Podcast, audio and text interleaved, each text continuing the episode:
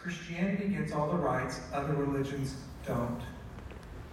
I think we need to look back at some of the teachings of our Baptist ancestors, right? If we think of Rhode Island, for example, it was the only colony, for example, that would allow a Jewish synagogue to exist. They said, a time is coming when someone's going to have to protect our rights too. We want to protect the rights of all men. There's an important lesson there for us right now. So as we pray for the persecuted church, let's pray for all the persecuted people. And let that cause a softness in our own heart and our attitude towards others. Because without that kind of softness and without that prayer and love, we're certainly not going to share the gospel with them with any effect, are we? Right? When we speak words of truth, they must proceed from love and care, or they'll never be heard. So I want to encourage us to think of this persecution from that standpoint. I know that um, the discipline of preparing myself for hard experiences is something that has to be cultivated. For me, it's really helpful to think of the Beatitudes as a disciple making tool. I've used this with tons, with probably 45 to 50 uh, Muslims in their journey to Christ, in helping them from the get go as a summary statement of what's to come. Right? Let me explain to you what's coming. Before we go to the baptismal waters, let me explain to you what's coming. I think that's really good discipleship. I think that's Jesus type discipleship. I think over and over again, he told them, I'm going to go, I'm going to suffer, I will die. This is, this is coming. It's good discipleship. We don't do anybody a favor if we pull the punches and just say, you're going to get cookies and you're going to get all the chicken tenders and Chick fil A for the rest of your life. It doesn't help anybody.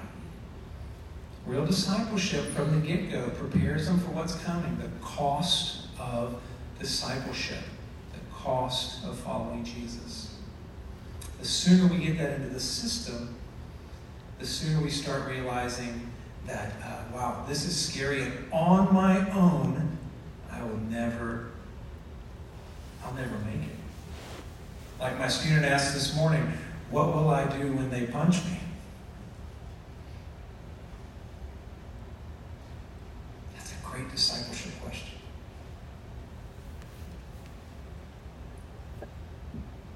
I want to save some time for questions and answers. I know the time goes quickly. But if anything tonight, I was trying to emphasize the journey that I went on to even talk about these things. It's not an easy teaching. It's nothing that anybody wants. Nobody wants to go through hard times. We certainly don't pray that for our kids. But if we're honest, if we think of our lives now that we're a little bit older, a little more mature, we know that suffering will come. We know there will be hard times. We know there will be, if you worked in the mission field, there will be betrayals. There will be people who are going to break your heart. Knowing that prepares us to walk forward. And I think Christ wants to cultivate that kind of maturity in us so that we can go the distance. Persecution is not a curse.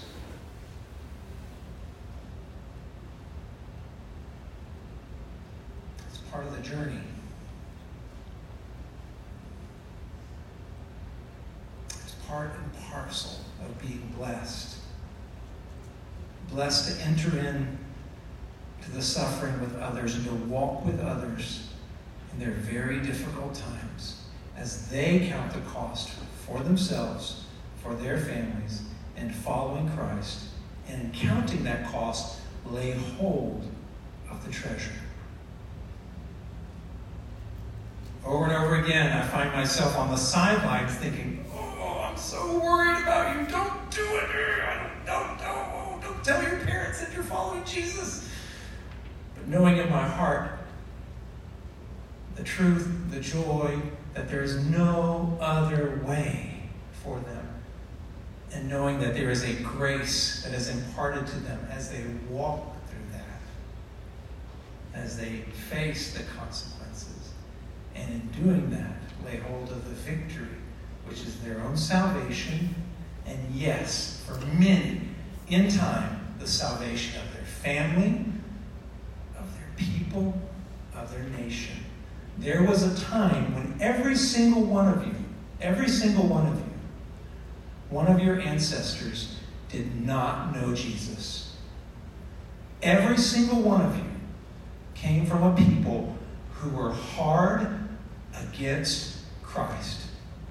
Every single one of you came from a people who were won through prayer, through courageous proclamation, and through the suffering of someone who would dare cross into your people and proclaim the gospel. Amen. That's your journey. That's mine. It's good to remember that. Let me pull over there. Let's have some conversation. Let me just say a word of prayer and, and let's have some questions and answers and discussion. So, Lord God, thank you. Thank you that your perspective is so much bigger than ours. Thank you that you see the nations. In fact, the nations are like dust on a scale to you. They're like a drop in the bucket. You see us all, and you see it all. Your ways are greater than ours. And thank you that in your wisdom and in your love, Lord, you came, you incarnated as our Lord Jesus Christ, and you taught us the way. You prepared the way so that someone would come to our home, to our family, and we would know you. Jesus, we have counted the cost and said, We are yours. We delight to be yours.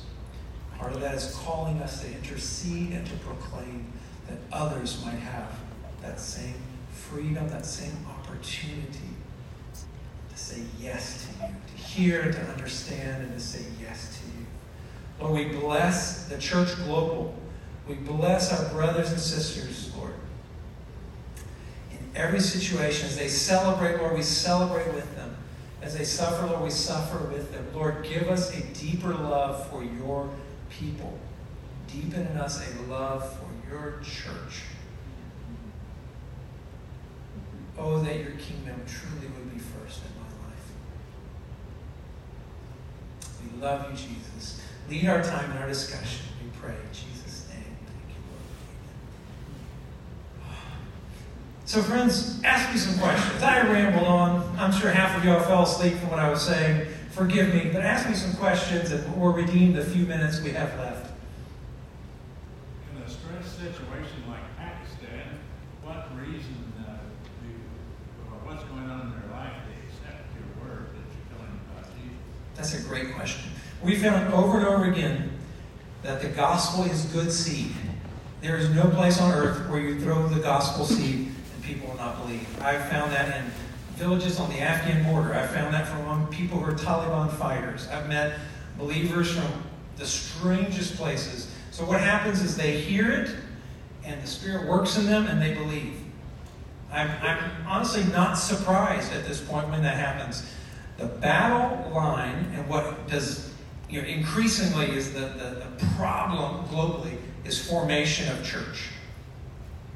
So if I'm coming into an area like that, and you meet people in their circumstance. Maybe it's sitting next to them on a bus and they invite you to their home. That happens casually, regularly. Maybe you, you were tired, you went and sat in a mosque and you're sitting next to the religious leader, just taking a break and having a conversation, asking about his faith. In every circumstance, especially where I work in the Muslim world, there's always a good reason to talk about religion, faith, and Jesus Christ. It is an open conversation. Usually, the second conversation, the third conversation, the more intimate it becomes, the more Christ centered it becomes, the more they want to pull away into a hidden, secretive place. And the missiological problem has often been by the time they're ready to place faith in Christ, they're so afraid of the consequences that they'll become secret believers. Become like Nicodemus, who would only come to Jesus at night and alone. Instead of shaming people like that, because it's out of our control, we love, we're patient, we pray, we ask that God will give them discernment and wisdom and boldness on how to come out with their faith. But my answer is that people are hungry for the gospel, and it rings true, and people do believe. right? They grapple with what does this mean to, compared to my old faith? Uh, what does this mean for how I'm supposed to live and how I'm going to introduce myself and where I'm going to be buried and who I'm going to marry? Um, the challenge, as I said, is church formation because that is public. That is public. And that's social and that's threatening. That's, that's subversive. To have a church in our village is subversive. To have a Protestant or a Baptist church in the Catholic village of Brazil, where I grew up, was subversive. People could be shot for that. So we have to enter into what's going on in a village situation. Here, I can do anything in my, in my home, and my neighbors don't really care. As long as I don't burn down their house, they don't care. Is that how your neighborhood is? Not, I better not make too much noise. But if I want to, you know, roast a goat back there, or you know, jump around in my swim shorts, and, they don't care. But in a village, or in most communal societies still on the planet today, what you do as my neighbor reflects on me and has an immediate impact on my family. So you are not your own. You are we. As so many friends have told me along the way, I believe, but you know this is not a decision I can make on my own. This is a decision we have to make as a people. What's the other question?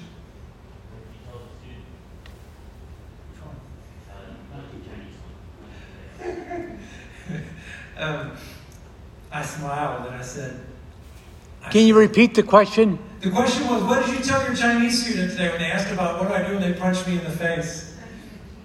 That's exactly what I said. Well, what, well I said, what, did, what is Jesus telling you to do? So we unpacked it in a very slow way. and We talked about blessing them or praying for them. And it's funny because we, we went around the room saying, what could you do in that circumstance? You could be calm. Could, but I said, it, Jesus never expects you to be strong enough to not punch back. He is going to give you that strength. He, Jesus in you, through his Holy Spirit, will give you what's needed so that you can be loving.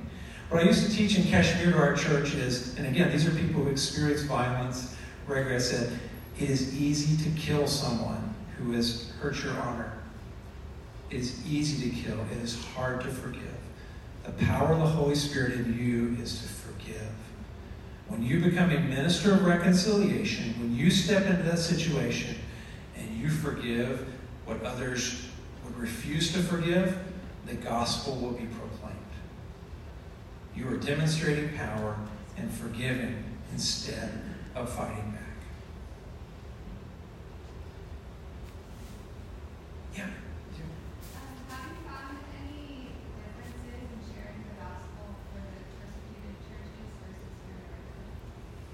Yeah, and I think a lot of it's cultural, thinking of how, how people understand things. In America and in Europe, we're very propositional. We want to hear the logic of A plus B plus C. I understand that. And, and for us, it works. We get it. Mean, you walk me through the Romans road, I'm like, yeah. But you have to understand that other cultures, they, they process things differently. They understand things differently. Um, for example, I was sitting in that same chapel that I was talking about this morning. I had a girl next to me who's Muslim, and she grew up in the U.S. And so I said, "What is what does this mean? What does this verse mean to you?" And she said, "I think it's kind of like I think it's kind of saying, keep your enemies, keep your friends close, and your enemies even closer." Isn't that what Jesus is saying? That was her framework for understanding Jesus saying to love your enemies. It, we're speaking the same language. We might as well go to the same high school. But somehow she heard him saying, keep your enemies even closer. That way, you know. So we're not all hearing the same thing. We, we have to have somebody who's going to contextually going to walk it through, walk it through in a way that we can understand. And so a lot of that has less to do with persecution and maybe more with learning style. And uh, so there's a lot of work done on that.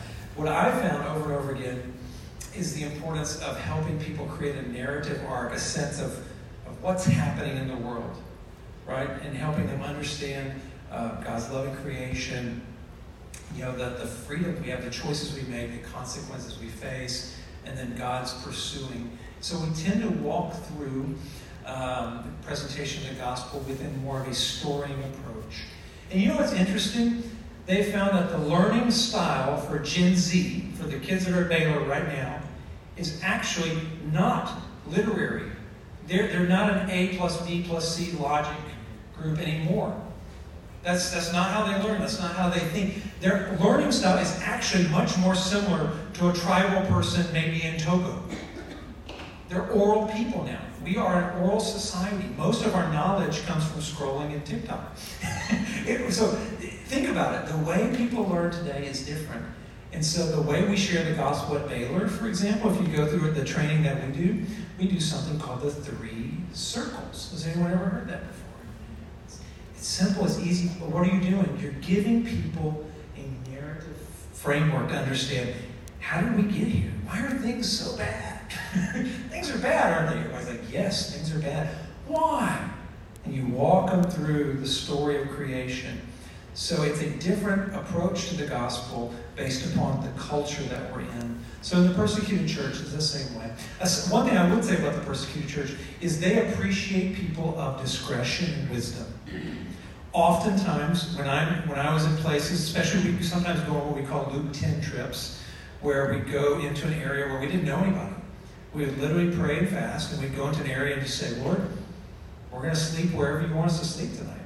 And we watch and wait and see who God would open the door for us. But in that, several times I had people say, before I invited you, I actually watched you. I wanted to see how you're going to behave, how are you going to talk to people before I entered into a conversation with you. So that sense of being of, of being a person of honor, a person of care, someone who, who might be um, have an appropriate discretion, uh, I think is very important for the persecuted church.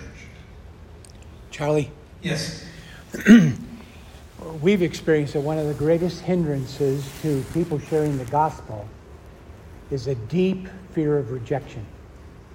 Um, we all have that longing for acceptance, but the moment we start sharing the gospel, we're open for resistance and rejection. How did the Lord help you overcome not only rejection, but have that desire to go into a village without knowing anyone and just totally have reliance on the Holy Spirit? How did God really get you to a place of where rejection did not penetrate your spirit and devastate you? Thank you for asking. That's a good question for me because I'm your ultimate people pleaser in, in my flesh, in my natural, I'm all about FOMO, fear of missing out, fear of not being uh, invited to the party, fear of not being liked. I would hate to be offended by you, hate to be misunderstood. And it was interesting because before I came to Christ, as a young man, I was with a friend, and I heard some people describing. He says, James, you don't have to like him, but you got to respect him. Charlie, you don't have to respect him, but you got to like him. And I thought, oh my goodness, that is, that is my character.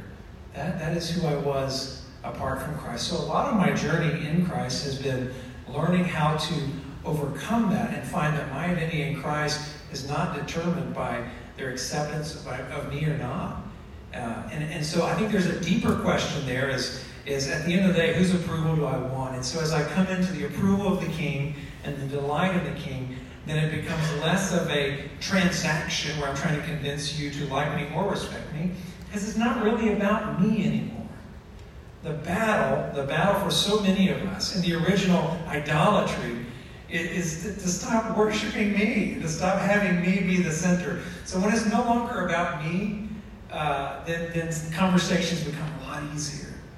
And the second thing, again, I was talking about the, the, the experience of walking in the Holy Spirit. That changed my approach to wanting to talk about people and faith. it wasn't that I was just trying to grab anybody to talk to.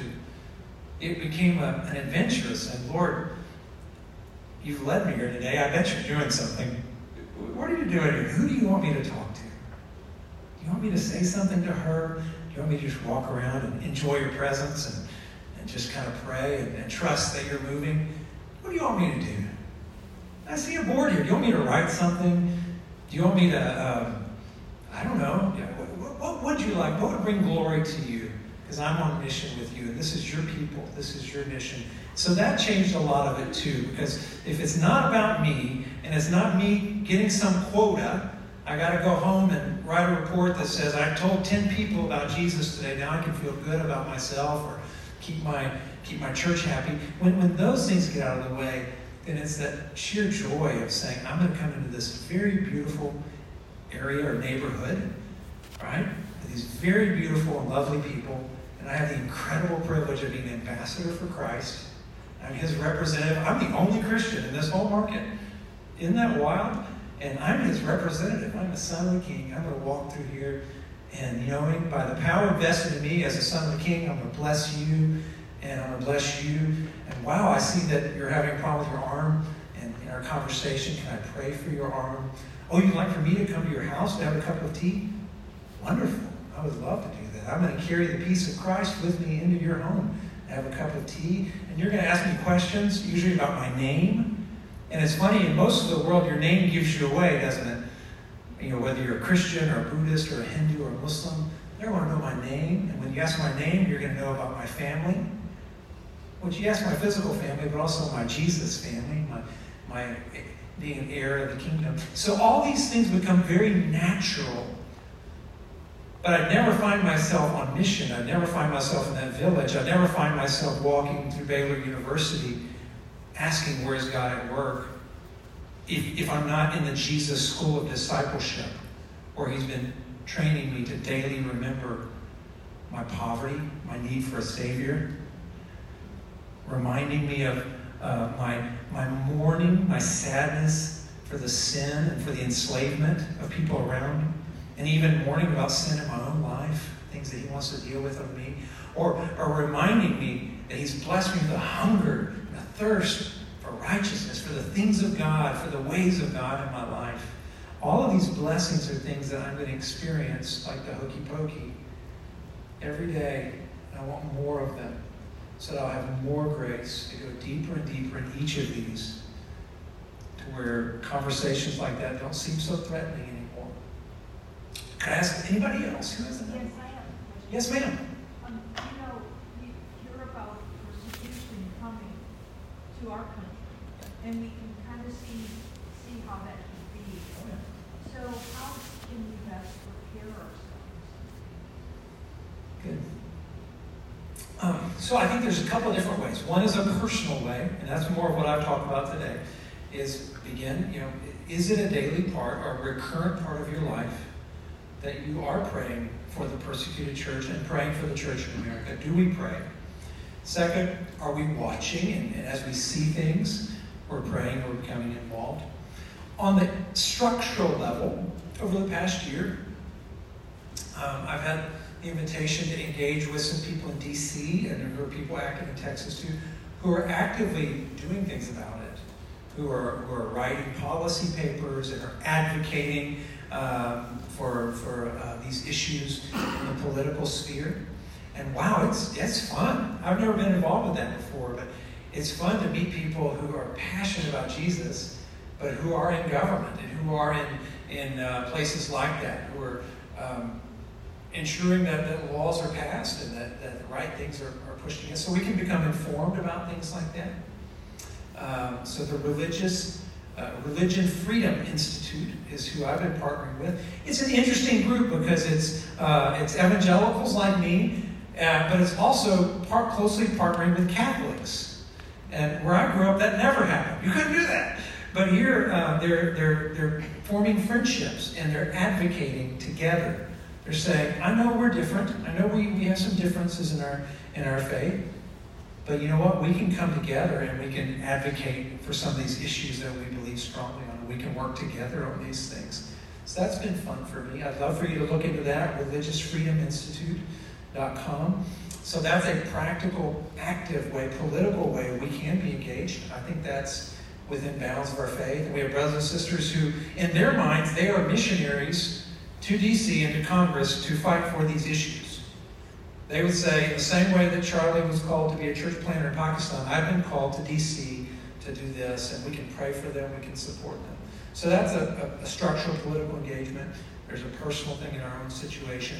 The third element I want to emphasize today is remember that when I advocate for, yes, my own rights, I need to advocate for the rights of the immigrant, the person of a different faith as well. I'm thinking Muslims, Hindus, Buddhists who live in our city, to understand that they, they live in fear often too. They, they have a fear uh, that, that someone might come against them because of their name, because of their culture. So I want to step into a situation and say like that, say, as a Christian, I understand your fear. I know I have many people in my family, my Christian family, who face that too. And I want you to know that I got your back. I'm here with you. If you have a problem, let me know. And because you have you have rights in this country, you have rights, and I'm going to fight for you to have those rights. So I think that's a form of witness for them. They're surprised. Wow, I, I thought you'd be against me because I'm of different faith. No, I love you, and I want you to know Jesus. And even if you don't know Jesus, I want you to live in righteousness. I want there to be safety and protection for you. And who knows where that gospel conversation is going to go.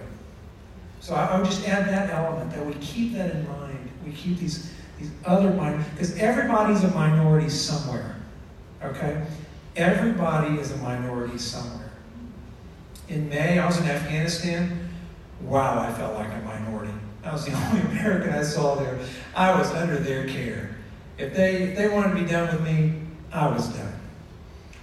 But they treated me with dignity. They asked me questions about my faith, about my family. We talked about a lot of things. I was under their care. And that causes me to think of people here that might feel insecure and to say, yeah, talk to me. That's, I got you. I got you. Walk with me. Walk with me. And uh, so I think we can be people like that as part of our mindful uh, journey of learning about persecution and fighting against persecution. Any other questions? There's there's macro persecution, which is you know someone pointing a gun in my face, or I'm going to be hung, or like tearing my family up. And then in the United States, we deal more with micro persecution, meaning like rejection of friends, or what are some risks that we can take to the sake of the gospel in face of micro persecution? You know, it's funny because it happens in so many ways. Um, in, in, was on 15th Street at some point in Ghana. Me, part of it was uh, racial. I was different. I was the wrong color in the wrong neighborhood. Uh, and I was there as a missionary. I was there as part of Mission Waco in the early days. And so we stood for what? Against prostitution, which at that time was open on 15th Street, uh, against you know, drug sales and all the different forms of, of, uh, of violence that were happening there. So everybody who saw me knew that I, I was with those guys. So that was a form of, of persecution, micro persecution. Um, I think part of it is diagnosing the situation. If you're in a store, if you're in a business environment, you're in a school, and I think this is something we can really do with our teenagers and with, with children that are in school as well, is help them to identify and to name what's going on. So many times they you feel that, it can be very subtle. It can be very subtle. Let me give an example that might jar your memory because this is not subtle. So in Pakistan, a friend of mine was a stockbroker. A stockbroker, right? Selling stock, working in an office. When it was tea time, they would bring tea to everyone except him. So everyone except Kristen at this table. Why? He was a Christian. He couldn't drink from the same cups. He was unclean. That's macro. It's easy to spot that one, isn't it? Okay, let's take it back to maybe here in the U.S., where that's not going to happen. But uh, it's a certain time of the evening or the end of the workday, and all of you guys are going to go somewhere, but she's not going to be invited or welcomed. They're going to intentionally avoid including her or bringing her along because of her Christian faith. Is that persecution? Is it just peer pressure? Is it bullying? I, would say that's the beginning of what we're talking about in this micro persecution exclusion. I'm not going to invite you into the social. What happens in that social? Friendships are made, alliances are made, plans are made, the next business deal is made, the advancement program is made, and now she is left out. She is now operating at a, at a weaker position within the office because she was not part of the, the socializing part of the group there. So that's that's micro. I think part of it is, is identifying that. So for, for Kristen, or if I'm thinking of my, my teenager, helping them understand your, your behavior your faith has consequences. What's happening here, right, is what Jesus was talking about. So I think we need to name it. And I think that A gives us some strength, it gives us a sense of what's going on. They're not rejecting me because I'm short or I'm, I don't dress the right way. No, they're, they're rejecting you because of your faith in Jesus Christ. And, and that, I think, brings into brings the conversation to a deeper level. So naming it and identifying it is a huge part of the journey. And then um, I think second, within that, if there's something that needs to be called a spade a spade, we got to do it. We need to find ways to organize, to bring a parent in, to, to voice that to a teacher, to an employer, and to, to say to say that all across, all across, even at Baylor, every semester we have all these trainings we have to go on for belonging. So every business that you know of, every university has this new office called belonging that's being opened. Diversity, equity, inclusion, and belonging. Right, right now that's focused on many areas, all of which are important. Right? As Christians, we can say everybody's important. God loves every single person. But in time, Christians and people of faith are going to be some of those that that DEIB office is having to protect. The training right now is about being aware of people who are of different uh, ethnic backgrounds and racial backgrounds. Just watch; it won't be long. Some of that's going to be be you know training on what to do about these people of other religions, and one of those other religions is Christianity.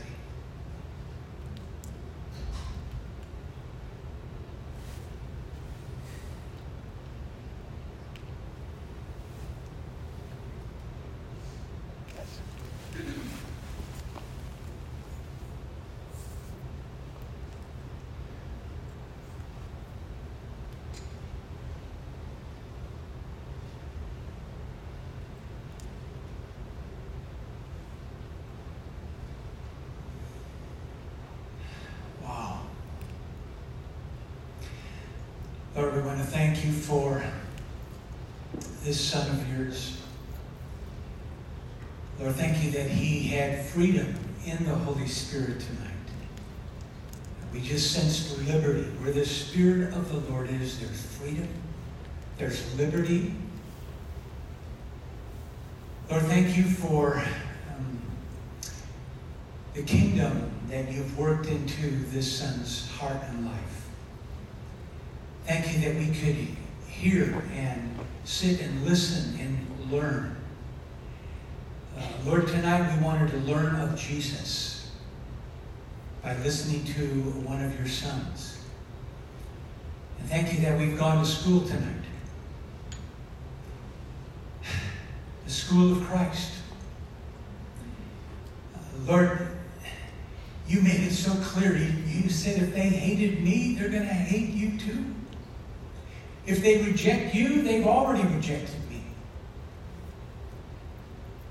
Lord, we pray for all of the American church and all of the Western church that still has it pretty easy. Lord, signs of the times are those who are wise can perceive that there's an ongoing resistance for the old And everything that is established on Judeo Christian principles is part of the old. Lord, thank you that we are new covenant saints. We are New Testament believers. And Lord, we pray that in these upcoming days, um, you would bring to remembrance one or two pearls, maybe that Charlie has shared tonight or that we have gotten in studying in this lesson on being blessed. We are blessed when we are persecuted. Wow. Lord, we just really see that as a curse. We have an opposite viewpoint. But would you renew us in the spirit of our thinking? Be renewed in the spirit of your mind. Lord, we just pray that we would all experience deep renewal so that we might know what the will of God is, that which is good, acceptable, and perfect. Thank you for your will happening tonight. And we bless you throughout the rest of this evening, this week, and in this season of thanksgiving. In everything, give thanks. And Lord, in all these Beatitudes, because we are blessed in so doing, Lord, we can give you thanks. We can give you thanks. Blessed be your glorious name, Lord. We love you. Amen. Amen. Amen.